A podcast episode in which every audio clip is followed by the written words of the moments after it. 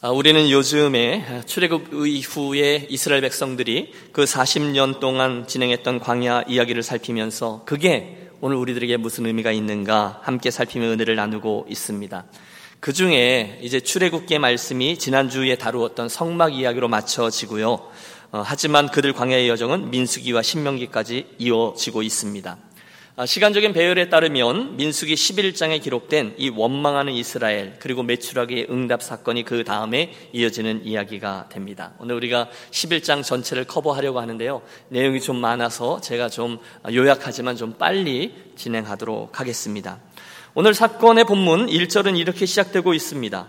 여호와께서 들으시기에 백성이 악한 말로 원망함에 여호와께서 들으시고 진노하사 여호와의 불을 그들 중에 붙여서 진영 끝을 사르게 하심에 여러분 성막 이야기가 맞춰졌어요. 그리고 이스라엘은 드디어 지난 11개월 동안 머물렀던 시내산을 떠나게 됩니다. 출애굽한 이후에 시내산까지 3개월 정도 걸렸고요. 그곳에 머물면서 하나님께서 말씀하신 그 성막 짓기를 마무리합니다. 그리고 하나님의 구름 기둥이 떠올랐겠죠. 구름 기둥과 불 기둥을 따라 사흘 길을 지나서 바란 광야에 이르러 거기에 다시금 진을 칩니다. 바란 광야 오늘 우리들 이야기의 공간적인 배경이 되겠죠. 이야기가 시작됩니다. 이스라엘의 전공이죠. 그들 가운데 또다시 불평과 원망이 일어났다는 겁니다. 그동안 그들에게 여러 가지 기적적인 사건을 통해서 하나님이 함께 해 주셨습니다. 하나님의 임재를 맛보았고요. 율법을 보았고요. 또 성막을 하나님으로부터 받았습니다. 그리고 나서 다시 길을 떠났는데 며칠 만에요? 예, 사흘 만에 또다시 그들이 하나님을 원망하기 시작한 것입니다. 여러분, 이스라엘 백성들의 모습을 보면 늘 아쉽습니다. 야, 이 친구들 또 왜 그러냐? 손가락질하기가 쉽습니다. 하지만 조금만 깊게 생각해 보면 이스라엘의 그 철없는 모습은 오늘의 광야길을 걷는 저와 여러분에게도 동일하게 반복되고 있는 모습이라 아니할 수 없습니다. 보통 예수를 믿으면서 저와 여러분이 기대하게 되는 바가 있죠. 그건 주님의 은혜로 모든 것들이 좀 잘 되는 은혜입니다. 성공하는 거예요. 소위 말하는 축복받는 게 우리들의 소원입니다. 그런데 막상 믿음의 길을 내뻗을 때 내가 기대했던 대로 착착 진행되느냐? 그렇지 않죠. 사실은 좀 더 불편해질 때도 있습니다.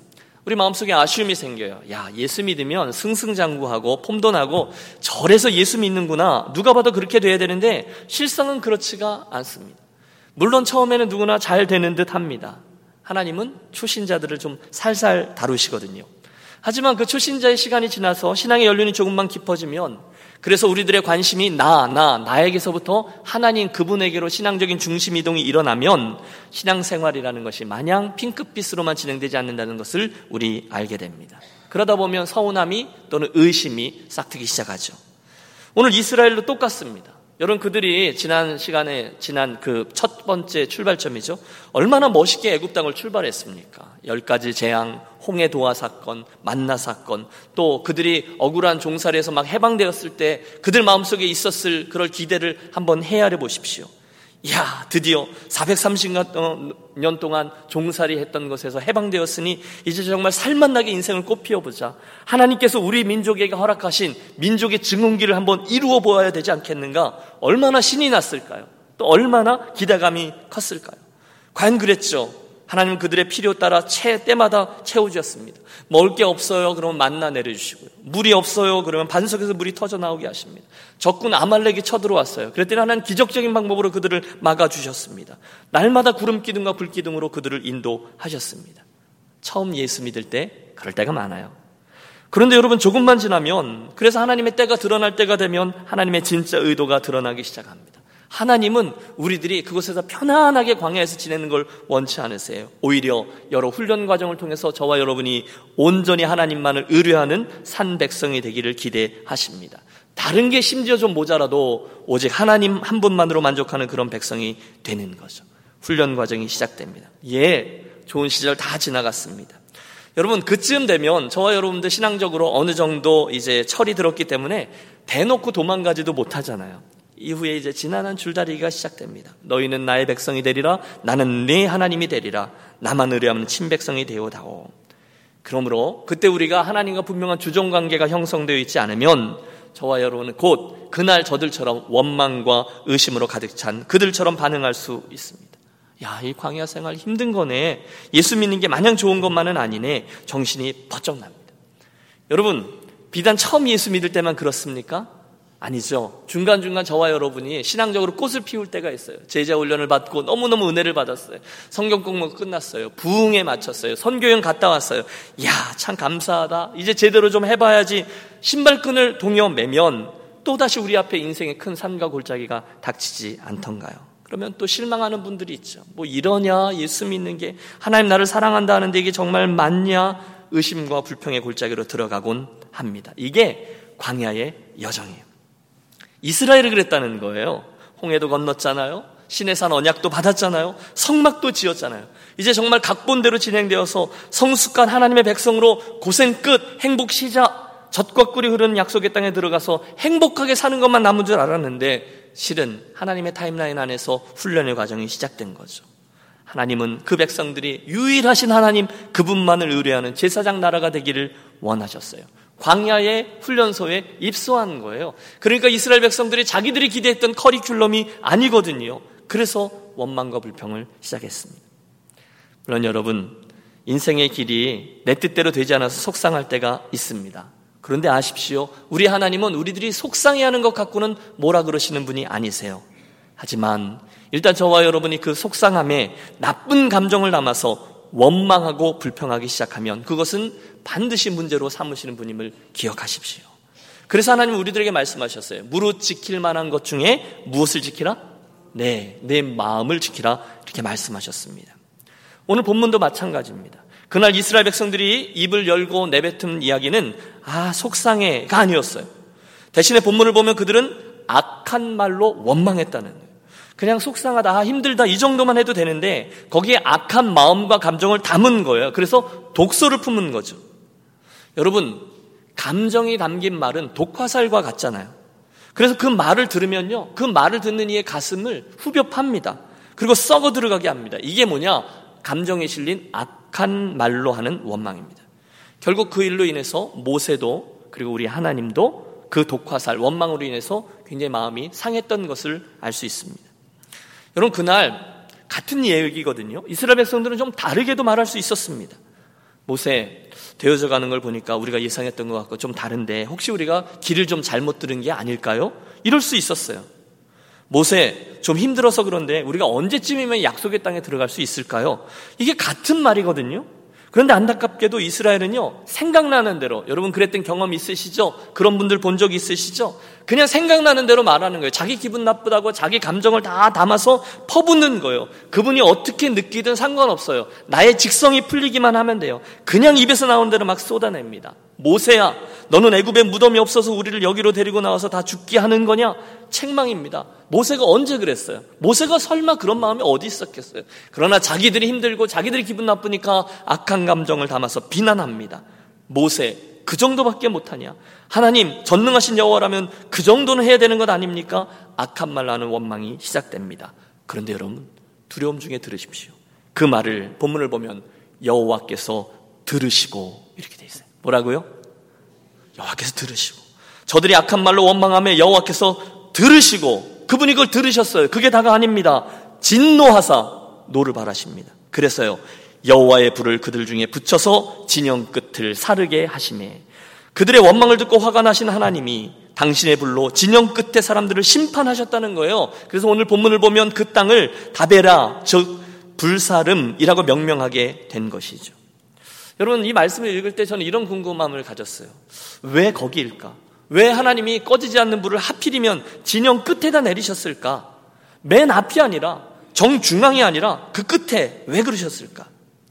말씀을 준비하다 보니까 여러 해석들이 나오는데 이런 해석이 나와요. 그날 이스라엘의 원망은 아마도 끝에 있었던 사람들에게서부터 시작되었을 것이다 라는 해석이죠. 어, 저는 굉장히 설득력 있다고 봅니다. 심리적으로 여러분, 공동체의 행진에서 맨 끝에 위치하고 있는 이들은 대부분 헌신자들이나 충성스러운 일꾼이 아니라 구경꾼일 경우가 많죠. 또는 반대자일 경우가 많아요. 그런데 하나님이 거기에 하나님의 불을 내리셨다는 것을 보면 불평과 불만이 거기서 시작된 게 아닐까 우리 그렇게 생각합니다. 여러분 경험해 보셨죠? 신실한 일꾼은요 원망하지 않습니다. 그저 그들은 묵묵히 충성합니다. 일이 되게끔 합니다. 상황이 뭐 어떻든 우리가 예상했던 대로 되지 않든 심지어 나쁜 일이 생겨도 충성해야 될 일에 대해서는 끝까지 충성해요. 반대로 구경꾼들은요, 항상 반대입니다. 항상 판단합니다. 항상 불평합니다. 원망합니다. 그리고 팔짱을 끼고 지켜보며 비난합니다. 입으로 많이 하죠. 그들이 대부분 어디 있어요? 진영 끝에 있는 거죠. 여러분, 가족들이 모이셨어요. 가족들 가운데도 그런 분들 계시지 않던가요? 지난번에 우리 작은 삼촌 얘기 기억나세요? 또 학교에 가도 그런 이들이 있습니다. 일터에 가도 그런 사람들이 있습니다. 심지어 교회 공동체에도 그런 이들은 꼭 있어요. 어디든지 충성스러운 일꾼이 있는가 하면 빈정되는 구경꾼들이 있다는 거예요. 우리 찬송하며 우리 마음의 손을 아래죠. 겸손히 주를 섬길 때 괴로운 일이 많으나 구주연에게 힘주사 잘 감당하게 하소서. 사랑하는 여러분, 이왕이면 하나님 백성의 진 가운데서 그 진의 중심에 서서 그 진의 선봉에 서서 주님을 섬기고 이 광야의 길을 가는 그런 충성스러운 일꾼이 되시기를 축복합니다. 한 번 사는 인생이잖아요. 한 번 걷는 광야길이거든요. 진 끝에서 억지로 가지 못할 수는 없고 그냥 억지로 끌려가면서 툭하면 원망하고 불평하고 궁시렁하면서 살지 마시고 대신에 믿음의 여정을 이왕이면 중심에 서고 아니 선봉에 서서 충성하면서 걸어가는 멋들어진 순례자들이 되시기를 다시 한번 축복합니다. 오늘 2절을 보세요. 하나님의 불이 그곳에 임해서 무서운 일이죠. 꺼지지 않아요. 할 수 없이 이 백성들이 모세에게 나가갑니다. 백성이 모세에게 부르짖음으로 모세가 여호와께 기도하니 불이 꺼졌더라. 여러분 참 이상해요.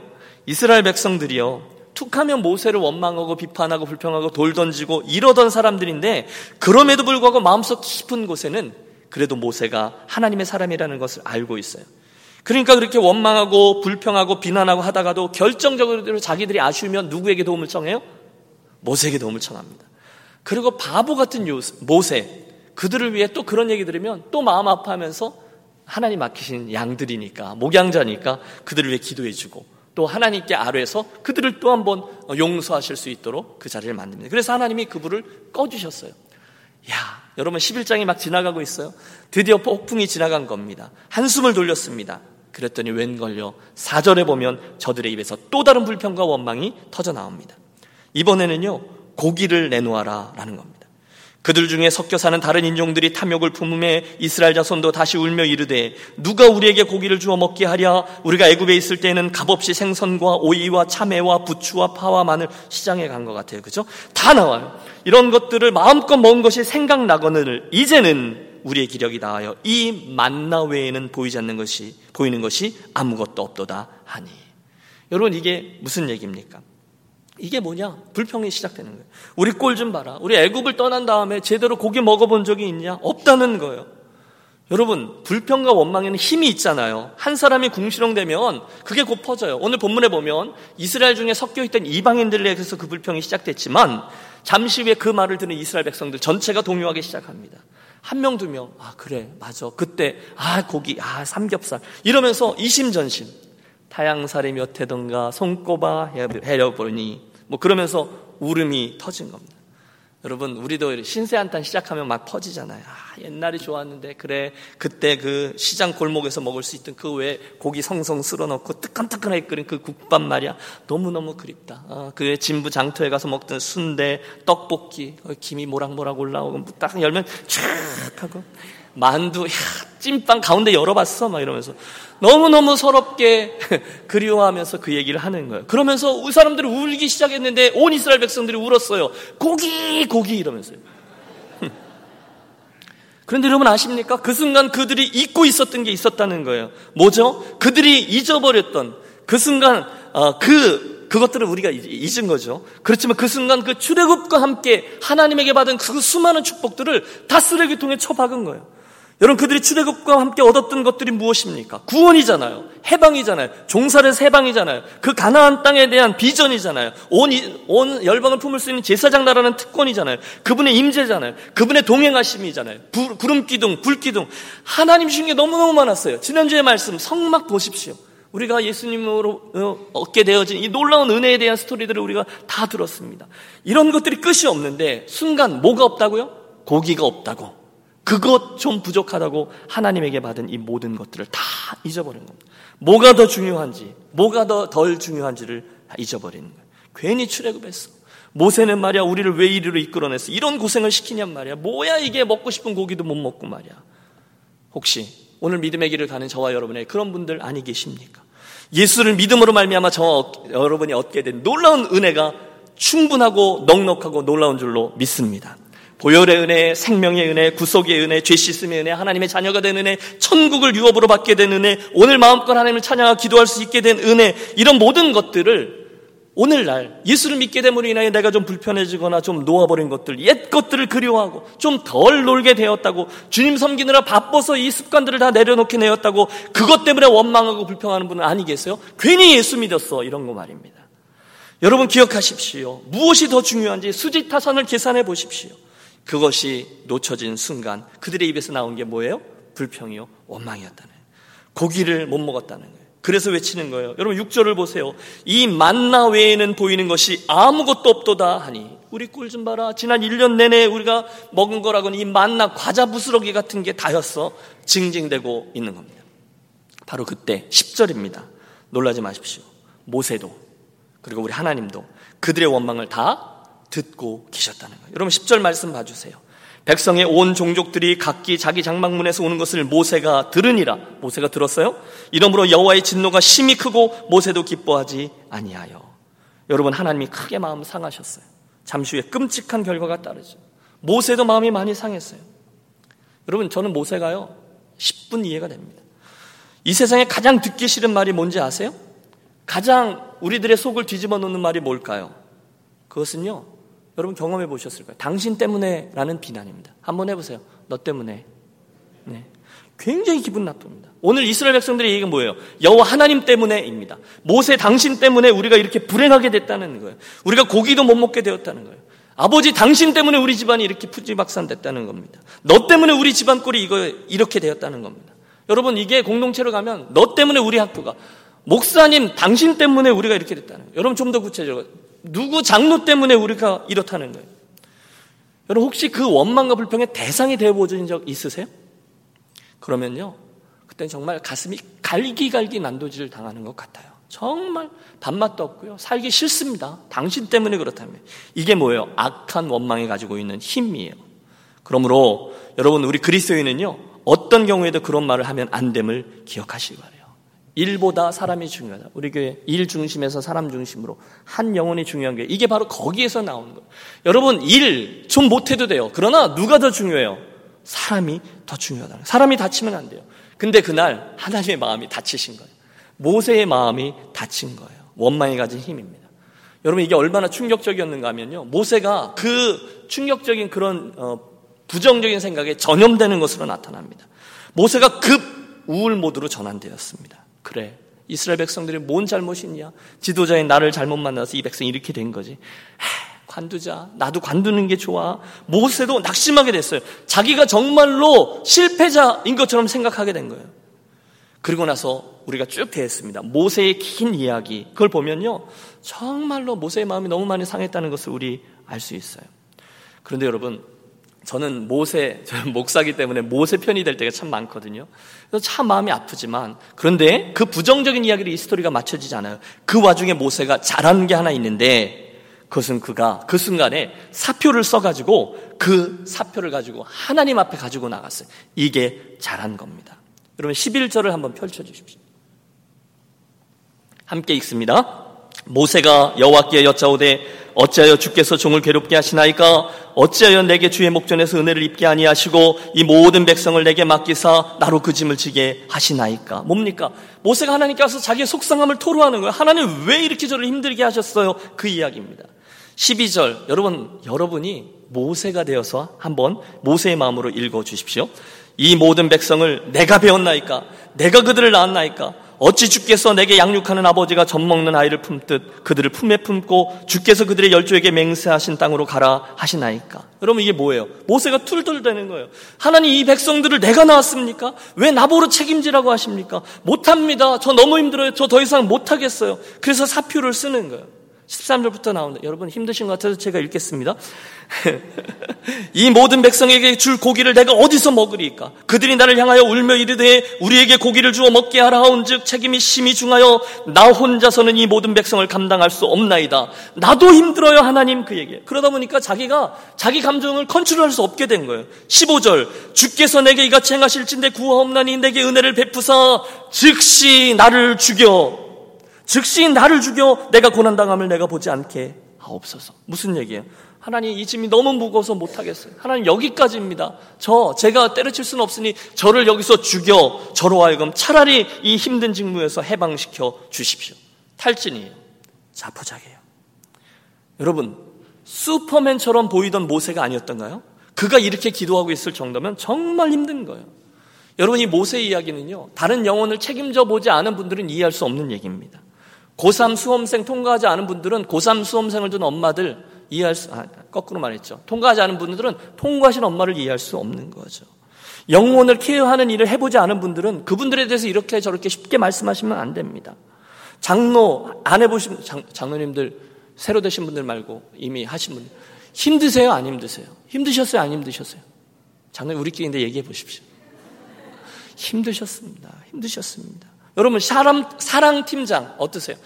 전도회 회장, 권사회장 해보니까 어떠세요? 힘들어요. 그런 걸 안 해보신 분들은 이렇다 저렇다 쉽게 말씀하지 마시고요. 차라리 격려하십시오. 위로하십시오. 진심으로 그들을 위해서 기도해 주시고요. 밥도 사주시고. 그게 중요합니다.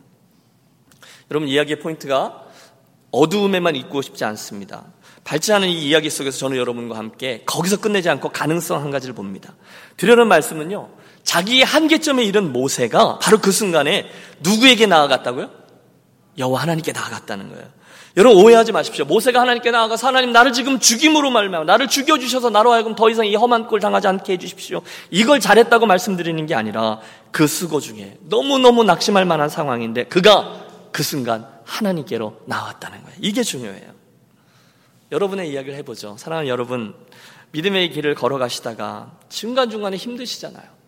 힘들어서 지치셨을 때 있잖아요. 그 순간 사랑하는 여러분, 저도 여러분도 그날 모세가 했던 것처럼 하나님께로 나아가는 저와 여러분 되시기를 권합니다. 여러분, 주님 섬기다가 낙심하셨어요? 사람들이 뭐라 그러잖아요. 결코 쉽지 않은데. 전도회장단 하는데, 야, 그거밖에 못해. 정말, 어? 수고스러운데 마음 상하잖아요.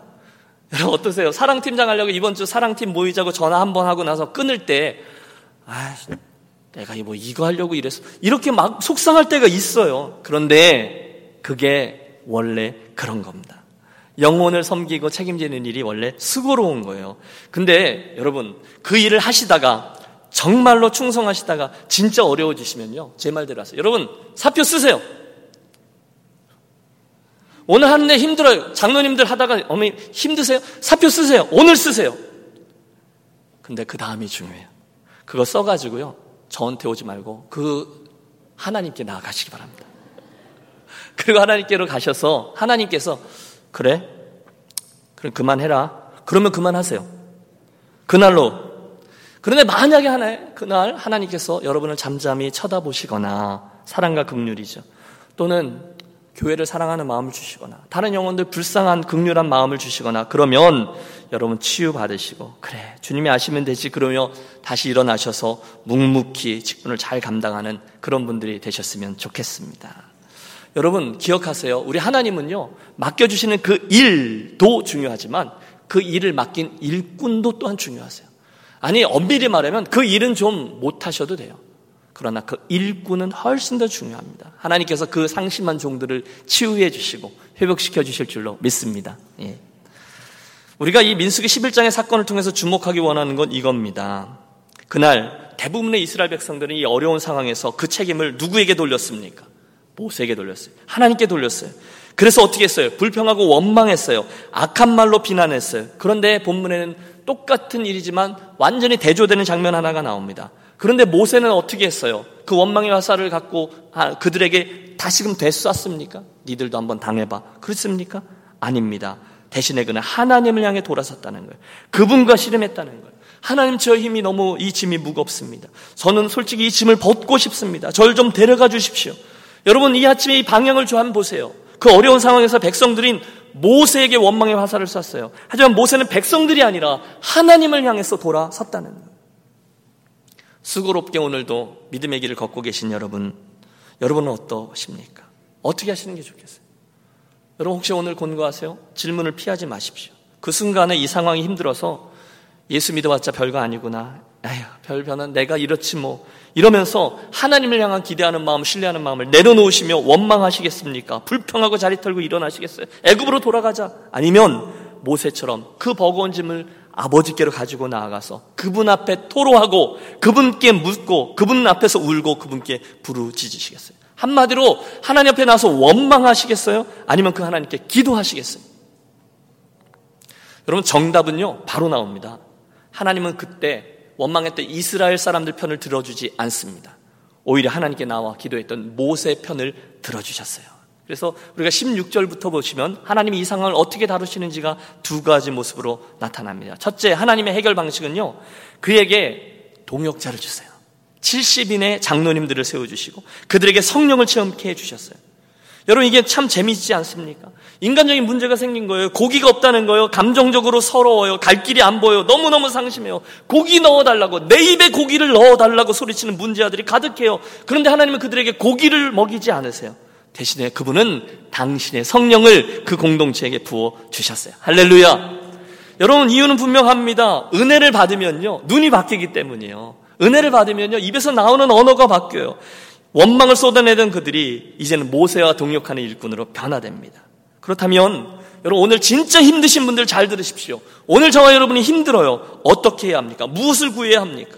출애굽은 했어요. 우리가 갈 길은 정해졌어요. 그렇지만 오늘 이 여정 속에 판판한 아스팔트 길이 아니라 산과 골짜기가 있고 내가 기대했던 풍족한 고기가 다달이 들어와야 되는데 그건 안 보이고 광약길만 쫙 펼쳐져 있는 듯 보여서 하늘에 만나 하나님 주신 축복들이 더 이상 감사하지 않고 힘들어해서 하나님의 은혜를 더 이상 기대도 하지 않고 이 길을 걷고 계시다면 여러분 지금 다른 걸 구하지 마십시오. 고기 구할 때가 아니라 하나님의 은혜, 그분의 성령 충만함을 인해서 이 문제를 돌파하는 여러분들이 되시기를 권합니다.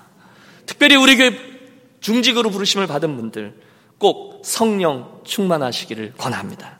다른 모든 것들보다 여러분 그걸 구하십시오. 하나님이 구하는 자에게 그 좋은 것으로 아니 성령을 주시지 않겠느냐 누가 보면 정확히 성령이란 단어를 사용하십니다. 그게 하나님이 원하시는 거예요. 그러면 정말로 구하십시오.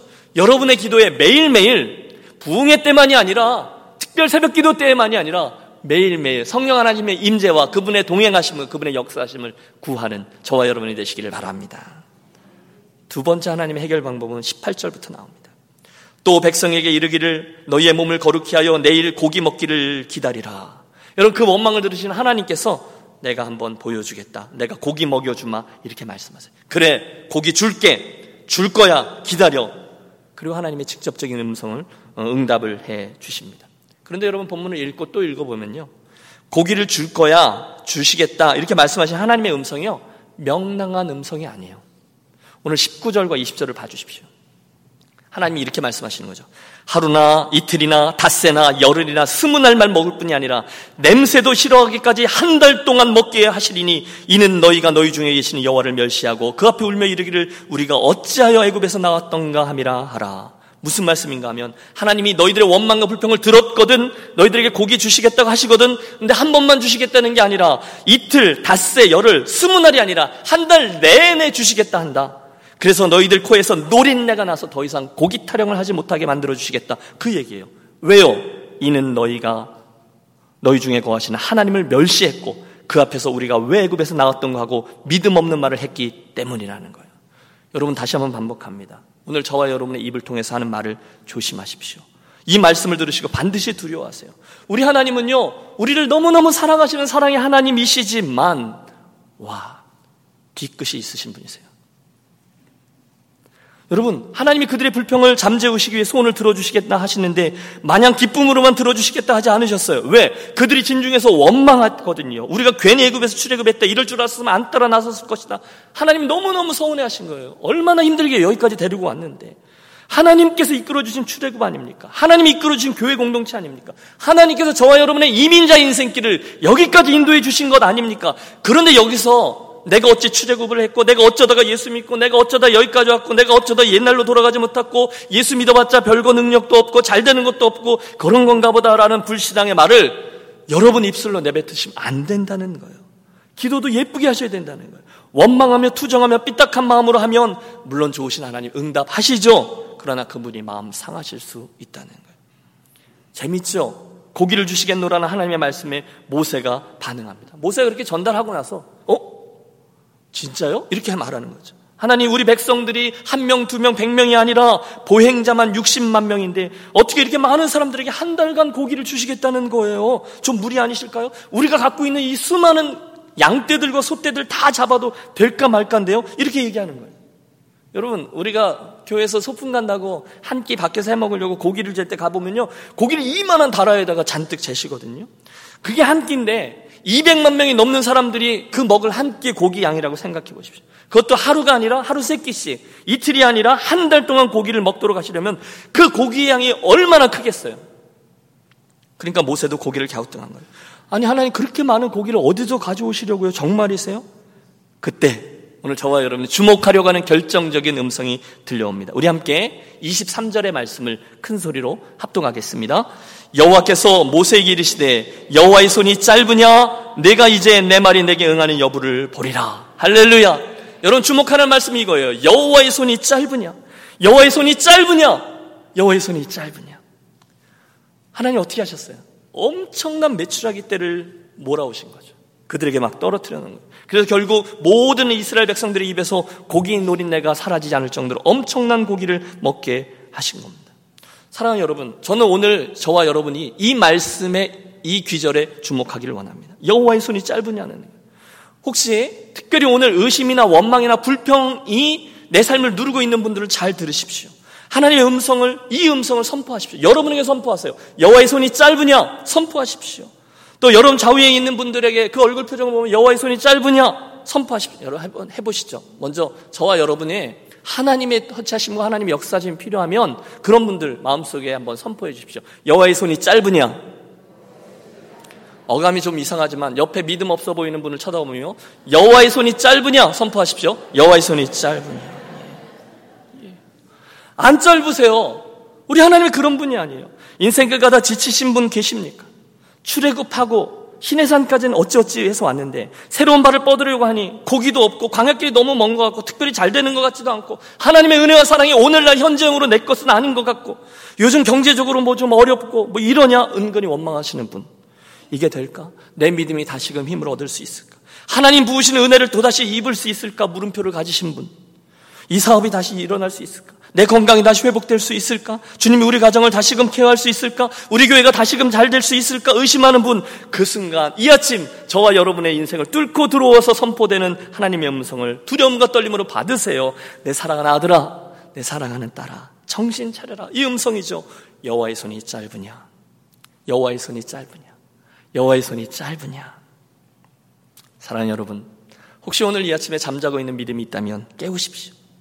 오늘 그런 불평하셨던 분들, 원망하셨던 분들에게 하나님께서 주의 영을 그날 이스라엘의 70 장로들에게 부으셨던 것처럼 충만히 부으셔서 여러분을 새롭게 해주시는 이 아침이 되시기를 축원합니다. 여러분 오늘 저와 여러분이 믿고 신뢰하고 따르는 분은요, 심지어 그 인생에 고기가 없다고 불평하는 이들에게 그 입에서 노린내가 진동하도록 이빨 사이에 고기 조각이 떨어지지 않도록 엄청나게 그 고기를 보내줄 수 있는 분임을 믿으십시오. 여러분 어떻게 되는지 아세요? 31절입니다. 바람이 여호와에게로부터 나와 바다에서부터 메추라기를 몰아 진영 곁 이쪽 저쪽 곧 진영 사방으로 각기 하룻길 되는 지면 위 두 규빗쯤에 내리게 한지라. 백성이 일어나 그날 종일 종야와 그 이튿날 종일토록 메추라기를 모으니 적게 모은 자도 열 호멜이라. 그들이 자기들을 위하여 진영 사면에 펴 두었더라. 여러분 이거를요 사운드로 듣지 마시고 오디오로 듣지 마시고요 비디오로 보십시오. 여러분 저와 함께 따라해 보십시오 여러분 32절에 나오는 단어 보면 열 호멜 그러는데 그 호멜 옆에 여러분 숫자가 써 있을 거예요. 그게 주석인데 저 밑에 가 보면 제일 아래 각주를 보면 1 호멜은 220리터 이렇게 돼 있거든요. 여러분 1 호멜이 220리터예요. 근데 적게 모은 사람이 열 호멜, 즉 2200리터예요. 물 말고 고기요. 여러분 1리터가 이만 한 거잖아요. 10리터, 그 1리터가 220리터면 이따만큼이잖아요. 근데 2200리터면 이만큼인 거예요. 한 사람이 먹을 고기. 그러면 고기 잘 드시나 봐요? 별로 놀라지도 않으시는 그 고기가 온 이스라엘에 다 진영에 있는 거예요. 그러니 오늘 저녁에는 고기 메추라기로 바베큐 해 먹고 그날 저녁에 푹 삶아 갖고 사골국물 끓여 놓고 다음 날 아침에는 그걸로 햄버거 해 먹고 그 다음 날은 상할 것 같으니까 육포해서 쫙 말려 놓고 온 이스라엘이 고기 냄새로 가득 차게 된 거죠. 우리 하나님의 풍성하심이 그런 거예요. 여러분 비단 메추라기로 표현했지만 저와 여러분의 하나님의 터치하심이 있으면 여러분 은행 잔고가 문제겠어요? 건강이 문제겠어요? 인간관계가 문제겠어요? 그런데 여러분 그 하나님 오늘 그 하나님의 풍성하심을 정말로 여러분 삶에 체험케 되시길 축복합니다. 믿음으로 아멘 하신 분들은 그것들을 체험하게 될 줄로 믿습니다. 예. 그러나 분명히 기억하세요. 그 엄청난 고기가 임해도 분명히 여호와께서 기뻐하시지 않으셨던 일은 있었어요. 그들에게 있었던 원망과 불평. 그냥 넘어가지 않으셨어요. 오늘 말씀을 보면 그들 중에 많은 이들이 그 고기를 입에 물고 씹기도 전에 하나님이 주신 병으로 인하여 죽고 말았다고 되어 있습니다. 왜요? 불평했어요. 왜요? 원망했어요. 왜요? 비난했어요. 하나님이 출애굽 시킨 일 자체에 대해서 거절하고 그리로 돌아갔다 돌아가자 그랬어요. 그래서 그 땅의 이름이 기브롯 핫다와가 되었어요. 탐욕의 무덤이라는 거예요. 자, 이쯤 되면 오늘 제가 여러분과 함께 나누려고 하는 얘기의 포인트를 눈치채셨을 겁니다. 우리에게 허락되어진 이 광야의 여정은 그 땅은요 믿음으로 가는 길이에요. 인내로 가는 길이에요. 절대로 불신앙과 원망과 불평과 비난은 단 한 조각이라도 우리들 믿음의 여정에 그것들이 사용될 수가 없습니다. 하나님이 오늘도 이끄시지. 여러분 믿음으로 걷는 게 가난을 향하는 길인 줄로 믿습니다. 내가 힘들죠. 오늘 해답이 안 보이죠. 그래도 그래도 믿음으로 그 싸움을 하는 거죠. 하나님 지금까지도 하셨는데 또 선하게 인도해 주실 것이지. 믿음으로 걷는 게 가나안을 향하는 길이에요. 따라해 주세요. 가나안은 믿음으로 가는 땅이다. 믿습니까? 그걸 안 믿으시면요, 원망과 불평으로 가는 이들이에요. 그런 이들에게 있어서 가나안은요, 거꾸로 말해 보세요. 가나안을 거꾸로 말해 보세요. 안나가입니다. 원망과 불평으로 믿음의 길은 절대로 나갈 수 없어요. 여러분, 이 광야 길은 믿음으로 걸으셔야 합니다. 믿음이 아니라 원망으로는요, 이 광야 길은 안 나가예요. 여러분 주변에 원망하는 사람, 불평하는 사람, 그런 이들의 삶이 아름다운 거 보신 적이 있습니까? 없습니다. 그러므로 여러분 이왕이면 성경의 권면대로 믿음의 말을 하시고 축복의 말을 하시고 격려의 말을 하시고 칭찬의 말을 하십시오. 말씀을 정리합니다. 오늘 저와 여러분은 어디로 가고 있습니까? 가나안으로 가고 계십니까? 아니면 안나가로 가고 계십니까? 여러분 믿음으로 가나안을 향하시겠습니까? 원망과 불평으로 안나가를 향하시겠습니까? 여러분 이 말씀을 기억하면서 마지막으로 건면합니다. 그 땅을 탐욕의 무덤이라고 했거든요. 여러분의 탐욕을 장사 지내시고요. 세상은 우리들에게 고기를 구하라, 고기를 구하라 찔르지만 주님은 만나의 광야로 감사함에 인내하라 하십니다. 세상은 애굽을 향하라 하지만 주님은 우리들에게 약속의 땅을 향하라 하십니다.